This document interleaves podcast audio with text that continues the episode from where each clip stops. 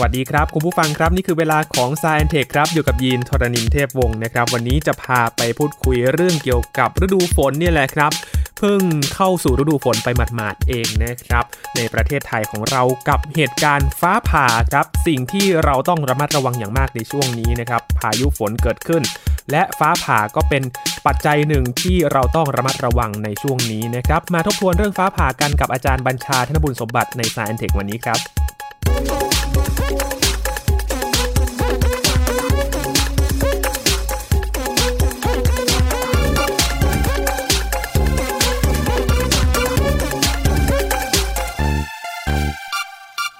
กรมอุตุนิยมวิทยานะครับเพิ่งประกาศให้ประเทศไทยเข้าสู่ฤดูฝนเมื่อวันที่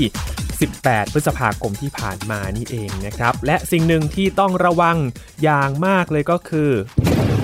สิ่งนี้ครับฟ้าผ่าครับคุณผู้ฟังเป็นเหตุการณ์ที่เกิดขึ้นเป็นเหตุการณ์ธรรมชาตินะครับ ที่เราต้องระมัดระวังกันในช่วงนี้ และเพิ่งเข้าสู่ฤดูฝนไปได้ไม่นานครับ ก็มีข่าวเกี่ยวกับอันตรายจากฟ้าผ่าที่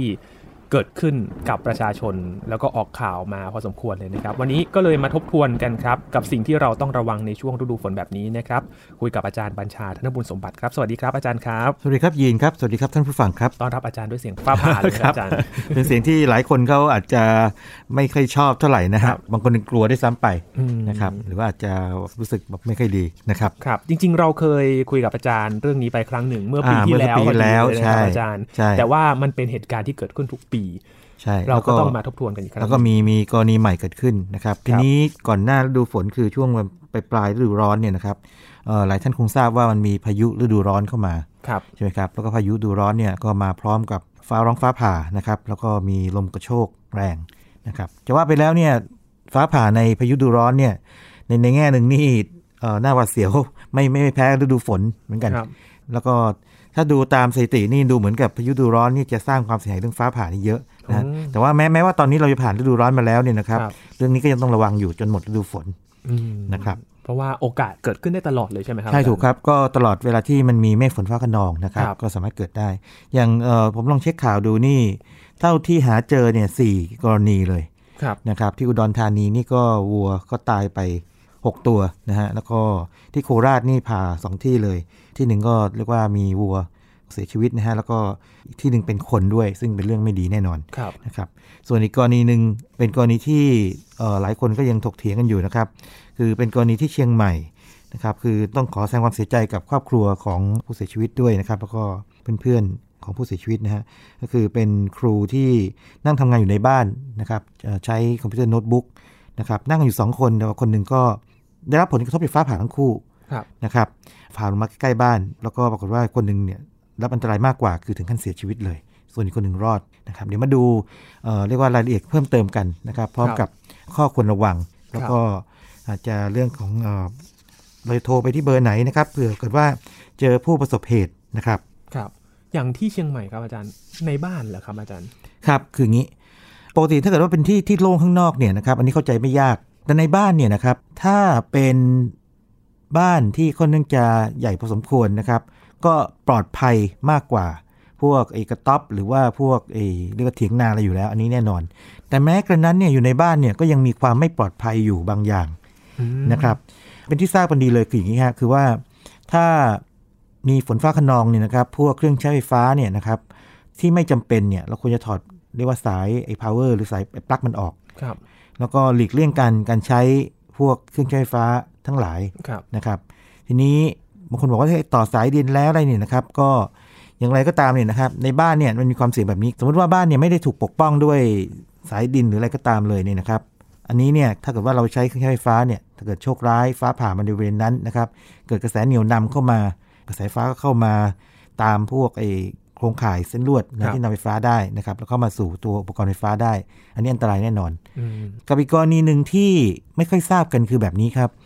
คือพื้นเนี่ยนะครับพื้นพวกพื้นบ้านเนี่ยนะครับถ้าเกิดทำจากพวกคอนกรีตเนี่ยนะครับครับมันมีเอ่อเหล็กเส้นอยู่ข้างในถูกไหมครับแล้วก็อีกส่วนหนึ่งคือตัวคอนกรีตเนี่ยก็มีความชื้นด้วยอืมผมเจอมาเนี่ยอย่างน้อยในสองกรณีนะครับอันหนึงเป็นกรณีของคนที่บ้านด้วยนะครับที่นั่งทำงานโดยที่เท้าสัมผัสพื้น อีกกรณีหนึ่งเป็นเออเป็นคุณแม่ของเพื่อนร่วมงานที่รู้จักนั่งอยู่กับพื้นเนี่ยแล้วฟ้าผ่านอกบ้านนะฮะแต่ไม่ไกลตัวบ้านมากนักนะครับอย่างกรณีบ้านที่บ้านผมเนี่ยนะฮะฟ้าผ่าที่บริเวณที่สวนห่างจากไอ้ตรงจุดที่เอ่อ คนในบ้านเนี่ยนั่งอยู่เนี่ยนะครับประมาณสัก 6 เมตรผมลองเช็คดูนะครับอืมปรากฏว่ากระแสไฟฟ้านี่สามารถวิ่งมาตามพื้นนะครับเข้ามาได้อะเพียงแต่ว่ามันมันไม่แรงถึงขนาดทำร้ายถึงขั้นเรียกว่าได้รับบาดเจ็บครับนะครับ แต่ว่าทำให้สะดุ้งได้นะทำให้สะดุ้งแบบแป๊บเลยนะฮะแล้วหรือว่าถ้าเกิดได้นั่งนั่งอยู่กับพื้นเนี่ยนะครับก็ลุกขึ้นมาเลยเด้งขึ้นมาเลยล่ะต้องเรียกว่าอย่างนั้น เพราะฉะนั้นนี่แม้ว่าอยู่ในบ้านเนี่ยนะครับ ก็ยังมีความเสี่ยงอยู่เพียงแต่ว่าความเสี่ยงมันจะน้อยลงไปอืมดังนั้นเนี่ยนะฮะหลีกเลี่ยงการใช้พวกเครื่องใช้ไฟฟ้าในบ้านนะครับแล้วก็หลีกเลี่ยงพวกการนั่งกับพื้น หรือว่าไปพิงกับพวกเอ่อผนังที่เป็นคอนกรีตต่างๆอันนี้อันนี้เป็นเป็นอะไรที่ลงในรายละเอียดแล้วนะครับ เดี๋ยวเรามาทบทวนกันเป็นระบบอีกทีหนึ่งครับนะครับว่าถ้าอยู่ที่ไหนคุณทำตัวยังไง แม้แต่ในบ้านก็มองข้ามไม่ได้กันเลยใช่นะครับใช่ความจริงมันมีกรณีหนึ่งที่ผมเคยรับทราบมาด้วยคืออย่างนี้ฮะอันนี้เป็นครูที่ผมเคยไปไปสอนนะครับ เรื่องเรื่องเมฆเรื่องฟ้าฝนพวกนี้แหละเอ่อหลังจากที่เรียกว่าให้ให้คำบรรยายแล้วก็ตอบคำถามเรื่องเมฆแล้วก็ฟ้าผ่าไปนี่นะฮะครับครูเล่าให้ฟังว่า ตอนนั้นอยู่ในครัวนะครับกำลังใช้มีดเนี่ยนะครับ หั่นหั่นเนื้อหั่นปลาหั่นผักอะไรอยู่อันนี้ผมไม่แน่ใจแต่ว่า ทีนี้ใกล้ๆกันนั้นเนี่ยมันจะมีเต้าเสียบปลั๊กไฟอยู่ใกล้ๆใช่ไหมฮะครับปรากฏว่าระหว่างที่เกิดฝนฟ้าคะนองเนี่ยก็ไม่ได้คิดอะไรใช่ไหมเพราะปกติบางทีเราก็อยู่ในบ้านนี่ก็คิดว่าอืมคงปลอดภัยดีนะฮะปรากฏว่า สายฟ้าเนี่ยนะมันวิ่งกระโดดออกจากไอ้ตรงไอ้ตรงเต้าเสียบเนี่ยฮะมันโดดเข้ามาที่มีดอ๋อออ่าต้องปล่อยมือเลย อย่างนี้ก็เป็นเป็นกรณีที่เรียกว่า side flash ที่เกิดขึ้นในบ้านครับเกิดขึ้นได้นะครับ เกิดขึ้นได้ ถ้าเกิดว่าสายฟ้ามันมันเข้ามาในตัวบ้านเนี่ยนะครับมันวิ่งมันก็จะวิ่งตามเส้นทางที่เอ่อเรียกว่าความต้านทานต่ำความต้านทานไฟฟ้าต่ำหน่อยนะครับแล้วก็โดดเข้ามาแล้วก็โดดออกจากไอ้ตัวพวกไอ้เต้าเสียบพวกนี้ได้ด้วยครับ อันนี้อันนี้เป็นเป็นกรณีจริงที่รับทราบมาเลยนะฮะทีนี้ลองลองมาเช็คดูปรากฏว่าทางในทางต่างประเทศเนี่ยเขาก็จะมีเอ่อคำแนะนำในการป้องกันคือโอ้โหต้อง เรียกว่าวางโครงข่ายป้องกันตัวบ้านอย่างเงี้ยเป็นระบบทางวิศวกรรมเลยอย่างนี้เป็นต้นโอ้คือคือกรณีพวกนี้นี่เกิดไม่ไม่บ่อยแต่ครับเกิดได้มนะครับดังนั้นถ้าเรารู้ว่าเอ่อแม้ว่ามันจะเกิดไม่บ่อยเนี่ย แต่ถ้าเราลดความเสี่ยงลงไปอีก โดยการที่ไม่ไปเกี่ยวข้องข้องแวะกับมันเนี่ยนะครับ เราก็จะปลอดภัยมากมากขึ้ขึ้นนนะครับ ครับทีนี้เรามาทบทวนเรื่องของกลไกฟ้าผ่ากันสักหน่อยนะครับอาจารย์ครับก็เมฆฝนฟ้าขนองนะครับเป็นเมฆก้อนใหญ่นะครับคิวมูโรนิมบัสเนาะครับเมฆก้อนใหญ่เอ่อด้านบนเนี่ยส่วนใหญ่เป็นประจุบวก ด้านล่างเนี่ยประจุลบนะครับจริงๆมันจะมีความซับซ้อนมากกว่านี้ ทีนี้หากว่าเมฆฝนฟ้าขนองไปอยู่ที่ไหนเนี่ยนะครับสิ่งที่เกิดขึ้นคือว่าจินตนาการได้ไม่ยากว่าใต้ใต้เมฆฝนฟ้าขนองนั้นเนี่ยนะฮะโอกาสที่ถูกฟ้าผ่าก็จะมี เพราะประจุสามารถวิ่งลงไปตรงๆได้ครับแต่ทั้งนี้เนี่ยนะครับ เรื่องที่คนเอ่อเรียกว่าคนไทยส่วนใหญ่ยังไม่ค่อยถูกเน้นย้ำมาเท่าไหร่นะฮะ แล้วก็ไม่อยู่ในตำราเรียนด้วยนะคืออย่างนี้ ฟ้าผ่าสามารถออกไปด้านข้างของเมฆได้มคือคือแทนที่สมมติว่าเรามองขึ้นไปตรงๆบนหัวเรานะครับครับบนหัวเราตรงๆเนี่ยนะฮะนี่ว่าจุดยอดฟ้าเนี่ยฮะไม่มีเมฆแต่มองเอาไปข้างๆมองไปข้างๆเนี่ยมีเมฆอยู่ ถ้าเราไม่มีความรู้ทางวิทยาศาสตร์เนี่ยเราคิดว่าโอเคเมฆอยู่ตรงโน้นก็ผ่าตรงโน้นสิเอออมแต่ว่าไม่ใช่นะครับ สายฟ้าสามารถออกมาด้านข้างของเมฆอ่า นะครับแล้วก็มาลงจุดที่เรายืนอยู่ได้ครับเอ่อระยะทางประมาณ 5 กิโลเมตรที่สบายมากนะครับจริงๆแล้วเนี่ยผมลองเช็คทางวิชาการเนี่ยนะครับในสหรัฐอเมริกาเนี่ยมันเคยมีสถิติอันหนึงเนี่ยเขาบอกว่ามันไปออกไปด้านข้างที่ไกลถึง25 ไมล์แล้วก็ลงที่จุดนั้น 25 ไมล์นี่คือ 40 กิโลเมตรโหแต่ว่านั่นเป็นเป็นกลุ่มเมฆก้อนใหญ่มากครับทีนี้กรณีไอ้หลายสิบกิโลเมตรเนี่ยนะครับเป็นกรณีนานๆเกิดทีหนึ่งแต่จะบอกว่ากรณีประมาณสัก 5 กิโลเมตรนี่สบายมาก หรือ 10 กิโลเมตรนี่เป็นอะไรที่เตือนกันเลยอืมทีนี้ จำตัวเลขพวกนี้เนี่ยมันอาจจะยากแค่หนึ่งนะครับ มันก็มีกฎข้อหนึ่งนะครับ เรียกว่ากฎ 30 30ครับนะฮะอันนี้ไม่ใบหวยนะครับในงวดหน้าออก 30 มาแบ่งผมบ้างแบ่งของไปยินบ้างนะครับ30 30คืออย่างนี้ครับครับ30ตัวแรกคือ30วินาทีอืม30ตัวที่2คือ30นาทีครับนะครับจำง่ายๆคืออย่างนี้เป็นเวลาทั้งคู่30วินาทีแปลว่าอะไรแปลว่าอย่างนี้ครับ คือคงพอทราบกันว่าแสงเนี่ยเดินทางเร็วกว่าเสียง นะครับอย่างสมมติว่าถ้าเกิดว่าเราเห็นสายฟ้าเส้นสายฟ้าหรือเห็นแป๊บๆๆๆนะครับสักพักเสียงตามมาครับนะครับเสียงคลื่นตามมา สมมติว่าเราเห็นเส้นสายฟ้าหรือเห็นเมฆแป๊บๆๆๆอยู่นะครับ แล้วภายใน 30 วินาทีคือจับเวลาไปเลยนะครับ หรือว่าใช้ความรู้สึกก็ได้นะฮะคือมันพอบอกได้เหมือนกันเนื้อะสามสินับบในวินาทีใจนี่นะครับได้ใจนี่ก็ได้นะครับ ได้ยินเสียงตามมาจากไอ้สายฟ้านั้นแสดงว่าเราอยู่ใกล้ในระยะที่สายฟ้าจะทำอันตรายเราได้ นะครับถ้าคำนวณตัวเลขเลยก็ได้นะครับสำหรับคนที่ชอบตัวเลข คือเสียงเนี่ยวิ่งด้วยความเร็วประมาณ 346 เมตร ต่อวินาทีในอากาศครับนะครับที่อุณหภูมิอุณหภูมิ25องศาเซลเซียสคืออุณหภูมิเนี่ยถ้าเปลี่ยนไปความเร็วก็จะเปลี่ยนตามไปด้วย แต่ว่าโดยโดยเฉลี่ยเนี่ยคือประมาณสัก 300 กว่าเมตรต่อวินาที ดังนั้นถ้าเกิดระยะเวลาเนี่ย30 วินาทีเนี่ยมันจะตรงกับหรือสอดคล้องกับระยะทางประมาณ10 กิโลเมตรอืม10 กิโลเมตร คือระยะที่สายฟ้าออกมาด้านข้างครับนะครับมาลงที่จุดที่เราอยู่ได้ ดังนั้นอันนี้ เป็นที่รู้กันเลยว่า ถ้าเราเห็นแวบๆแล้วก็มีเสียงตามมา 30 วินาทีเนี่ยนะครับอันตรายแล้วความจริงเนี่ยไม่ต้องจำตัวเลขพวกนี้ก็ได้นะครับ ถ้าเห็นเมฆก้อนขนาดใหญ่ แล้วแวบๆแวบอยู่นี่ระวังนะไว้ครับเลยระวังไว้เลย ระวังครับไว้เลยนะครับ มาได้ ยิ่งยิ่งใกล้เท่าไหร่ยิ่งยิ่งมาได้ง่ายเนี่ยเท่านั้น ทีนี้ 30 ตัวที่ 2 คือ 30 นาทีครับ30นาทีแปลว่าอย่างนี้ครับ สมมุติว่าเมฆฝนฟ้ากันนองเนี่ย ดูเหมือนจะหมดฤทธิ์แล้ว ฝนตกก็ไม่มีละฝนซาแล้วอ่าฝนซาไปแล้วนะครับ แล้วดูเหมือนกับว่า ฟ้าร้องเขาไม่ค่อยมีละเงียบไปเยอะแล้วนะฮะแต่อย่าชะล่าใจนะครับ เพราะว่าสิ่งที่เกิดขึ้นคืออย่างนี้ฮะพวกเมฆฝนฟ้าคะนองเนี่ยเขาก็จะมีเหมือนคล้ายๆสิ่งมีชีวิตเนาะครับเขามีการก่อตัวเหมือนเกิดขึ้นมาอืมนะครับแล้วตอนที่มาชัวร์คือตอนที่เรียกว่าเติบโตทรงพลังเต็มที่ ตอนนี้แหละคือตอนที่อารวาสเต็มที่เลยคือสายฟ้า แล้วก็พวกฝนกระหน่ำลมแรงอะไรพวกนี้มันเป็นแบบนั้นนะครับ กับตอนที่เริ่มสลายตัวไปทีนี้สมมติว่าเราเราอยู่ในช่วงช่วงสุดท้ายคือช่วงสลายตัวเนี่ยเราชะล่าใจว่าเอาละ เขาอารวาสไปแล้วคงหมดหมดฤทธิ์แล้วมั้งคำตอบคือไม่ใช่ เพราะว่าตามเอ่อหลักการทางวิทยาศาสตร์คืออย่างนี้ พบว่าสิ่งที่เกิดขึ้นคือเวลาเมฆมันจะเรียกว่าสลายตัวหมดไปเนี่ย มันจะคล้ายกับเพือกสุดท้ายไงทิ้งทวนอืมโดยการปล่อยสายฟ้าออกด้านข้างครับออกมานะครับเพราะฉะนั้นเนี่ยสามสิบตัวที่สองสามสิบนาทีเนี่ยแปลว่าอย่างนี้ครับแปลว่าเราต้องรออย่างน้อยๆประมาณ 30 นาทีหรือครึ่งชั่วโมงเนี่ยครับจนมั่นใจว่าเมฆฝนฟ้าคะนองสลายไปหมดแล้วหรือไปหมดแล้วอืมแล้วค่อยออกมากลางแจ้งครับนะครับ อันนี้เป็นกฎที่ถ้าเป็นทหารทหารจะรู้เรื่องพวกนี้ดีเลยเพราะทหารต้องต้องเดินป่าเดินที่โล่งนะฮะถ้าเป็นพวกในต่างประเทศนะครับ อย่างเช่นในอเมริกาในประเทศทางยุโรปเนี่ยเขาสอนกันเลยนะครับว่าถ้าคุณจะเล่นกอล์ฟเล่นกีฬากลางแจ้งนะครับไปตกปลาเดินเดินภูเขาอะไรต่างๆต่างๆเนี่ยนะครับใช้กฎนี้เลย แล้วก็สอนถึงขนาดที่ว่าเด็กๆก็รู้เหมือนกันนะครับครับคือผมเคยเห็นเออเป็นหนังสือในอินเทอร์เน็ตเนี่ยนะครับ เป็นหนังสือการ์ตูน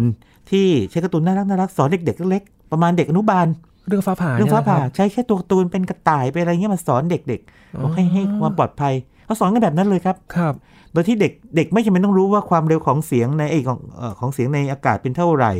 หรือว่าสายฟ้ามันมันมาจากเมฆคิวโมนิมบัสอะไรไม่ต้องที่จำเป๊ะๆมันบวกไม่แปลกนะแต่ให้รู้ว่าถ้ามันมีมันมีโอกาสที่จะจะมีฟ้าฟ้าผ่าได้นี่นะครับ ให้จำกฎนี้ไว้อันนั้นก็สอนกันแบบนั้นเลย อันนี้ก็เป็นกฎที่คิดว่าจริง ๆ จริง ๆ ควรอยู่ในตำราเรียนแต่ไม่มี หรือว่าตำราเรียนรุ่นใหม่จะมีแล้วก็ได้นะ แต่ผมเท่าที่เท่าที่ดูเนี่ยนะครับเมื่อสักไม่นานเนี่ยผมก็มีโอกาสได้ตรวจตำราเรียนพวกวิทยาศาสตร์เนี่ยนะครับครับก็ยังยังไม่พบเรื่องพวกนี้นะครับอืมคิดว่าเราเราควรจะสอนควรจะสอนอะไรที่มัน practical หรือว่าใช้ในทางปฏิบัติได้มากขึ้นครับกว่านี้จะเป็นประโยชน์มากนะครับ เพราะฉะนั้น 30 30คร่าวๆพื้นฐานนะครับจำไว้เลย ใช่ใช่อันนั้นกรณีที่โล่งนะครับกรครัณีบที่โล่ง ทีนี้ในกรณีที่เป็นคำแนะนำเนี่ยขอแบ่งเป็นอย่างนี้ดีไหมครับยินคือแบ่งเป็นตามสถานที่ครับ คือจะขอแบ่งแบบนี้ อยู่ในรถยนต์อ่าอยู่ในที่โล่งแจ้งแล้วก็อยู่ในตัวบ้านครับนะครับทำไมผมพูดรถยนต์อืมคืองี้ฮะยินระหว่างเขายิงให้ต้องให้เกิดพูดงี้ปั๊บยินอาจจะถ่ายได้ก็ได้เทียบกันระหว่างแน่นอนถ้าที่โล่งกับในในในบ้านเนี่ยนะฮะที่โล่งอันตรายกว่าอยู่แล้วในบ้านปลอดภัยกว่า ถ้าเป็นบ้านที่ที่เรียกว่ามีความมั่นคงสูงหน่อยนะฮะ แต่ถ้าเกิดเทียบกับรถยนต์ล่ะเออบ้านกับรถยนต์ยินว่าเป็นไงรถยนต์รถยนต์ดีกว่าครับแต่รถยนต์ที่ว่านี้ต้องเป็นรถยนต์ที่ปิดกระจกสนิทด้วยนะฮะอืมอ่าเพราะว่าถ้าเป็นสมมติว่ารถที่อาจจะไม่ได้ปิดกระจกสนิท หรือว่าอาจจะรถประเภทที่เอางี้อย่างรถกอล์ฟเงี้ยครับนะมันไม่มีปิดด้านข้างโอ้โหอันนี้ไม่ได้อันนี้อันตรายเลยเราลองจินตนาการดูถ้าเกิดเราอยู่ในรถกอล์ฟเนี่ยก็คล้ายๆ กับเราอยู่ในในเถียงนา ด้านข้างด้านข้างเปิดโล่งเปิดโล่งนะครับ คือสิ่งที่เกิดขึ้นคือว่าสมมติว่าฟ้าผ่าลงมาที่จุดนั้นพอดีสมมติว่าหลังคารถเนี่ยนะครับครับสายฟ้าสามารถที่จะกระโดดมาหาตัวเราได้เขาเรียก side flash อืมนะครับอย่างกรณีที่โดนกันในเถียงนาเนี่ยนะครับเป็นเรื่องอันตรายเพราะว่าอย่างนี้เถียงนาเนี่ยกรณีที่หนึ่งก่อน เป็นกรณีที่ไม่ไม่ไม่ไม่เคยมีเท่าไหร่เถียงนาโล่งๆเลยเถียงนามันสูงกว่าพื้นที่โดยรอบอยู่แล้ว ดังนั้นมันล่อฟ้าผ่า ดังนั้นไปอยู่ในเถียงนาเนี่ยก็โอกาสโดนมากกว่าครับแต่ว่าเถียงนาปกติเนี่ยนะครับจะมีต้นไม้ใหญ่อยู่ด้วย ถูกไหมครับ เพราะว่าเวลาตอนกลางวันเนี่ยไปหลบแดดมันจะได้มีมีมีร่มเงาไงอืมนะครับดังนั้นเนี่ยสิ่งที่เกิดขึ้นคือเถียงนาสูงอยู่แล้วไม่พอนะครับสูงกว่าพื้นที่โดยรอบไม่ไม่พอเนี่ยต้นไม้ใหญ่มันสูง ก็ล่อฟ้าผ่าลงมา ดังนั้นการไปหลบในเถียงนาในช่วงที่ฝนฟ้าคะนองเนี่ยเป็นอะไรที่พึงหลีกเลี่ยงนะครับ เรียกว่าเป็นเป็นที่ท้ายๆที่ควรจะไปอยู่เลย หรือว่าไม่ไม่ควรอยู่ด้วยซ้ำไปครับเราจะเห็นข่าวเป็นประจำเลยอืมนะครับอันนี้ไม่ต้องพูดถึงเรื่องของต้นไม้ที่ประเภทที่วัวควายไปล้อมๆ ต้นไม้อยู่แล้วโดนกันนะครับครับเนี่ยไอ้ข่าวที่เพิ่งจะเกิดเหตุขึ้นมาเนี่ยเป็นกรณีที่ว่าคลาสสิกมากๆที่วัวนะครับไม่ว่าจะโคราชหรืออุดรเนี่ยนะครับก็อยู่ต้นไม้ก็ลงที่ต้นไม้ก่อนอืมพอลงต้นไม้ปั๊บสิ่งที่เกิดขึ้นคือสายฟ้าก็วิ่งไปตามพื้นไปครับ กลับมาที่รถยนต์นิดหนึ่งรถยนต์ถ้าอยู่ในรถยนต์ที่ปิดกระจกสนิทเนี่ย จะปลอดภัย เพราะว่าตัวโครงรถมันทำตัวเหมือนเป็นเกราะคุ้มกัน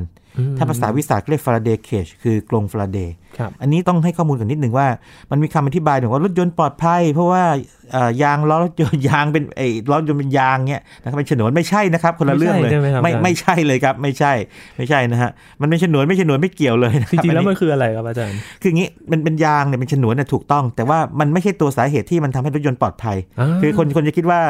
รถยนต์ปลอดภัย เพราะว่ารถยนต์มีมีล้อล้อยางที่เป็นยาง อันนี้ไม่ใช่ไม่ไม่เกี่ยวนะครับครับรถยนต์ปลอดภัยเพราะตัวโครงรถเนี่ยนะครับตัวถังรถเนี่ยนะครับเป็นโลหะเป็นเหล็กกล้า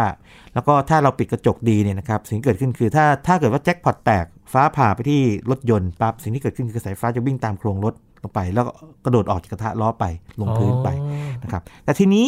หนึ่งต้องปิดกระจกให้สนิทแล้วเปิดแอร์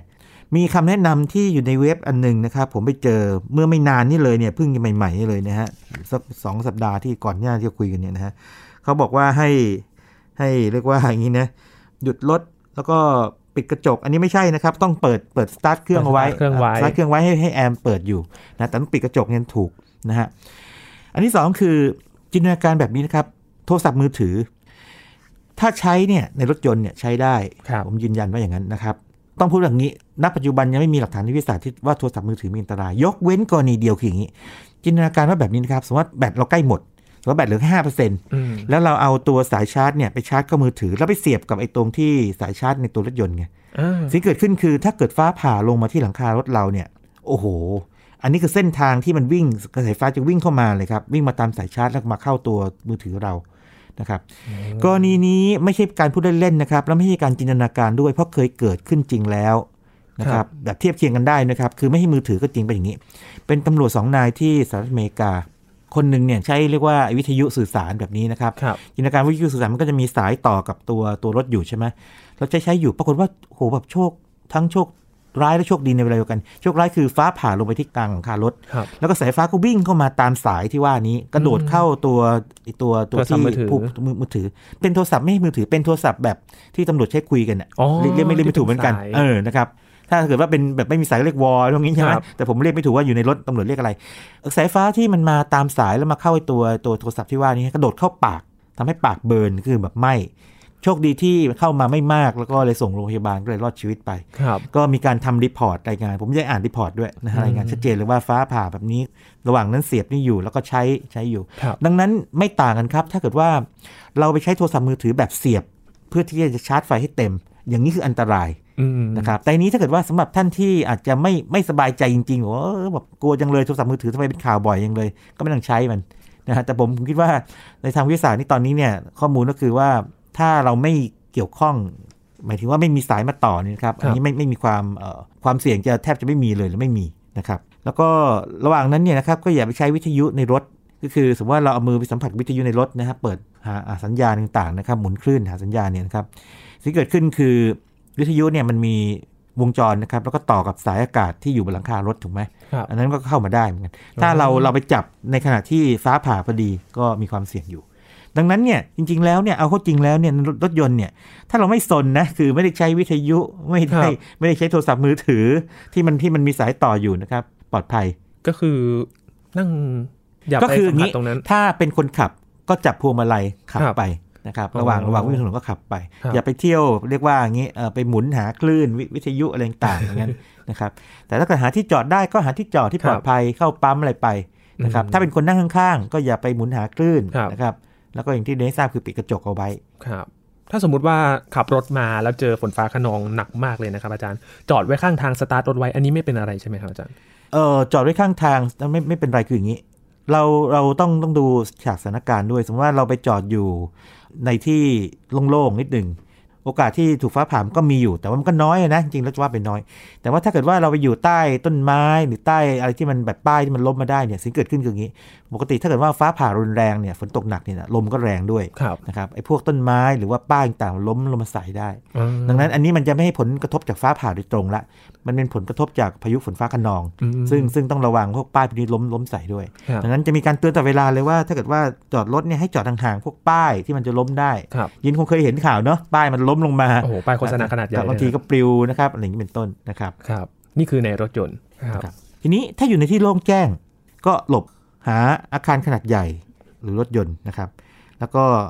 ห้ามหลบใต้ต้นไม้ใหญ่อืมอันนี้ทราบดีเนาะนะครับเพราะต้นไม้เนี่ยเป็นตัวล่อฟ้าผ่า ใช้คำนี้เลยนะครับ เป็นตัวล่อเนี่ยต้นไม้นี่ไม่ใช่เป็นตัวนำไฟฟ้าก็จริงแต่เป็นตัวล่อเพราะมันสูงไงครับนะครับ แล้วก็มีบางอย่างที่คนจะไม่ค่อยรู้กันคืออย่างนี้ ถ้าไปกันเป็นกลุ่ม สมมติว่าไปกันมากมากกว่าหนึ่งคนเนี่ยสามสี่คนเป็นกลุ่มเนี่ยนะครับ แล้วระหว่างนั้นเนี่ยนะครับ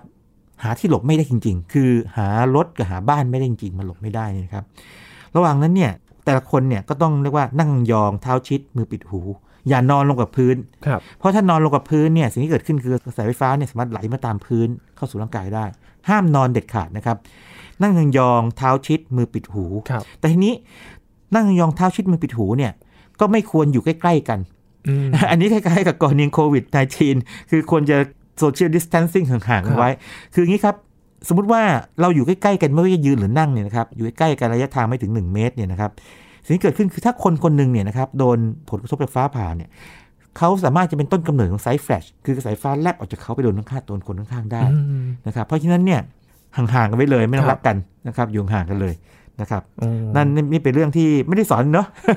คนไทยไม่ได้สอนเรื่องนี้แต่ว่าในครับในในต่างประเทศเนี่ยมีภาพวาดเป็นการ์ตูนเลยนะบอกครับถ้าไปเป็นกลุ่มเนี่ยให้นั่งห่างๆกันอ่านะครับนะครับนั่นคือแยกกันในที่ลงแจ้งใช่แยกแยกกันไว้ แยกกันเราอยู่รวมหมู่อันตรายนะครับใช่ใช่ครับอันนี้คล้ายๆโควิดครับทำนองนั้นนะครับครับ แล้วต้องระวังอันไหนอีกไหมครับทางที่ก็โล่งมันจะมีกรณีหนึ่งคืออยู่ในบ้านอยู่ในอาคารครับ พวกเถียงนากระต๊อบต่างๆ เนี่ยไม่ปลอดภัย มีกรณีเยอะแยะเลยนะครับ ลองไปค้นค้นดูในเน็ตได้เลยนะครับ ฟ้าผ่าแล้วลองพิมพ์คำว่าเถียงนากระต๊อบได้นะโผล่ขึ้นมาเลย อยู่ในอาคารที่มั่นคงนะครับ มีมีหลังคาปิดชัดเจน ด้านข้างปิดชัดเจนนะครับ แล้วก็หลีกเลี่ยงพวกอุปกรณ์ไฟฟ้าต่างๆนะครับ ถอดสายไฟของอุปกรณ์ที่ไม่จำเป็นอืมนะครับออกมา อย่างทีวีเนี่ยนะครับทีวีเนี่ยผมเคยรับทราบมาอย่างน้อย 3 4 กรณีเลยเป็นอย่างนี้ครับ คือ ทีวีนี่มันมันต่อกับนั่นนะนอกจากจะมีสาย power เนอะครับที่เป็นไฟที่มาเลี้ยงมันเนี่ยนะครับ มันยังต่อกับไอตัวเรียกว่าจานดาวเทียมอะไรสัญญาณต่างๆนอกรับด้วยเข้าใช่มาที่เกิดขึ้นคืออย่างนี้ แต่พอมีจานดาวเทียมเนี่ยสมัยใหม่นี่มันมีหลายช่องไงครับมันมีตัวแยกสัญญาณใช่ไหมเรียกถูกเนาะที่เกิดขึ้นคือแทนที่ทีวีจะพังเนี่ยนะครับถ้าเกิดฟ้าผ่ามานี่นะครับไอตัวแยกสัญญาณจะพังก่อน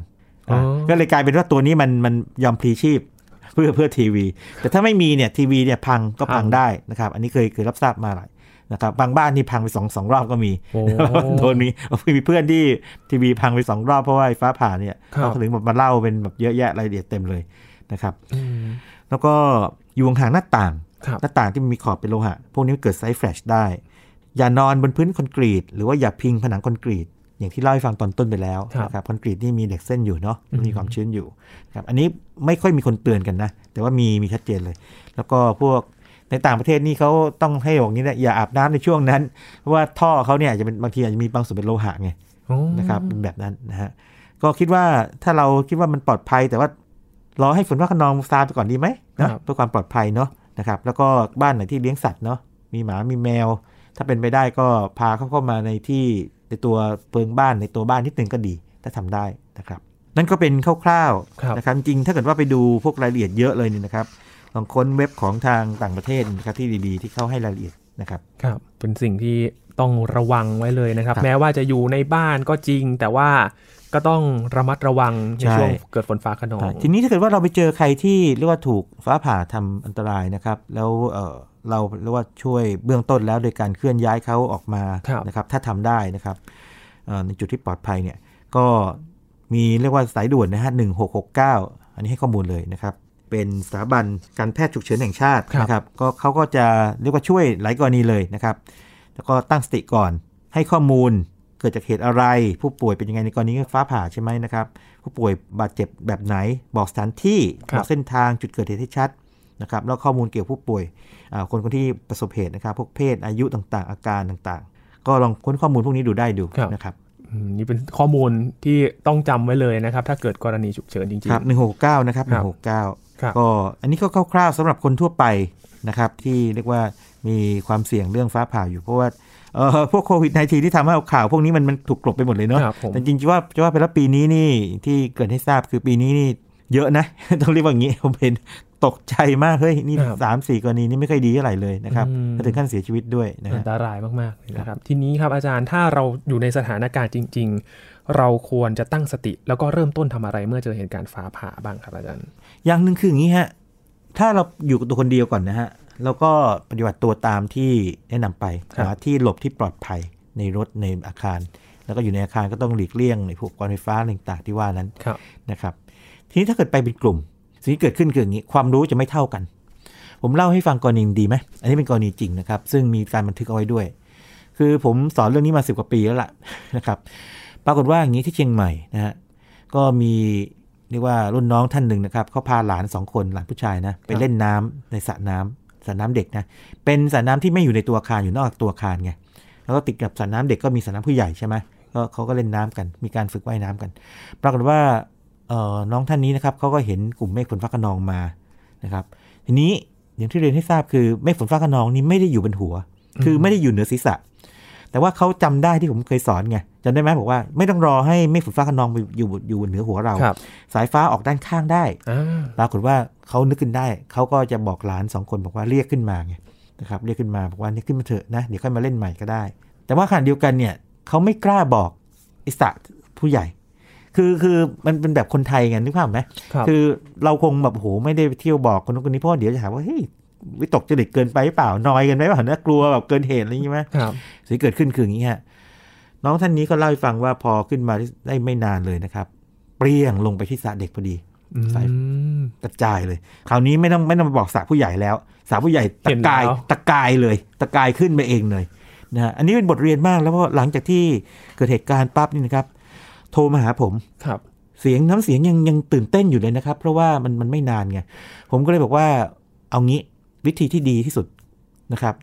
เรื่องนี้เป็นบทเรียนที่ดีมากนะครับ ก็ดีใจที่หลานแบบปลอดภัย แล้วก็เราทำตัวถูกต้องนะครัครับบ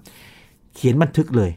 เขียนบันทึกเอาไว้ในในบล็อกเลย เพราะว่าถ้าเกิดเวลาผ่านไปเนี่ยนะครับ เดี๋ยวความจำมันจะ เลือนไปหรือเลื่อนไปใช่ไหมยังสดความจำยังสดอยู่เนี่ยมันจะแม่นแม่นมาก แล้วก็สิ่งสำคัญคือเวลาผมไปสอนใครเนี่ย ผมมีหลักฐานชัดเจนเลยว่ามีคนเขียนไว้ ลองค้นดูคำนี้นะฮะ ค้นดูฟ้าผ่าลงสระน้ำเกิดขึ้นได้จริง ๆ อ่าค้นในเว็บอยู่ จะมีชื่อคนชื่อคุณทานเมฆนะครับพาเจ้าถ้าจำชื่อไม่ผิดนะน้องภูผากับน้องดราก้อนหรืออะไรสักอย่างนี่ครับอายุประมาณสักแปดเก้าขวบนะลงไปเล่นน้ำในตอนนั้น อันนี้ประมาณสิบปีนะครับประมาณนั้นอืมนะครับขึ้นมา ก็ต อนนั้นก็เลยดีใจว่าโอ้โชคดีที่เราเราสอนอย่างถูกต้องไปครับนะครับ แม้ว่าจะเป็นเหตุการณ์ที่ไม่เกิดไม่บ่อยอืมแต่ว่าการให้ข้อมูลอย่างถูกต้องเนี่ย มันไปช่วยปกป้องชีวิตของหลานสองคนแล้วก็อาจจะมีหลายกรณีที่เป็นแบบนี้นะครับ ที่ยังไม่ทราบนะครับ อืมเป็นกรณีที่ ต้องจำไว้เลยนะครับ แล้วก็เรื่องนี้ฟ้าผ่ารู้ไว้ไม่เสียหายนะครับอาจารย์ในช่วงฤดูฝนแบบนี้มีโอกาสเกิดได้ตลอดในช่วงฤดูฝนกันเลยนะครับ วันนี้ขอบคุณอาจารย์บัญชามากๆยินเลยดีคมากรับครับ นี่คือ Science Tech ครับผู้ฟังครับคุณผู้ฟังติดตามรายการกันได้ที่ thaipbspodcast.com นะครับ และ พอดแคสต์ช่องทางต่างๆของไทย PBS ครับ ค้นหาคำว่า Science Tech และมาอัปเดตข่าวสารวิทยาศาสตร์เทคโนโลยี และนวัตกรรมกับเราได้ทุกสัปดาห์นะครับ ช่วงนี้ยีนทรณินเทพวงศ์พร้อมกับอาจารย์บัญชาธนบุญสมบัติลาไปก่อนนะครับ สวัสดีครับ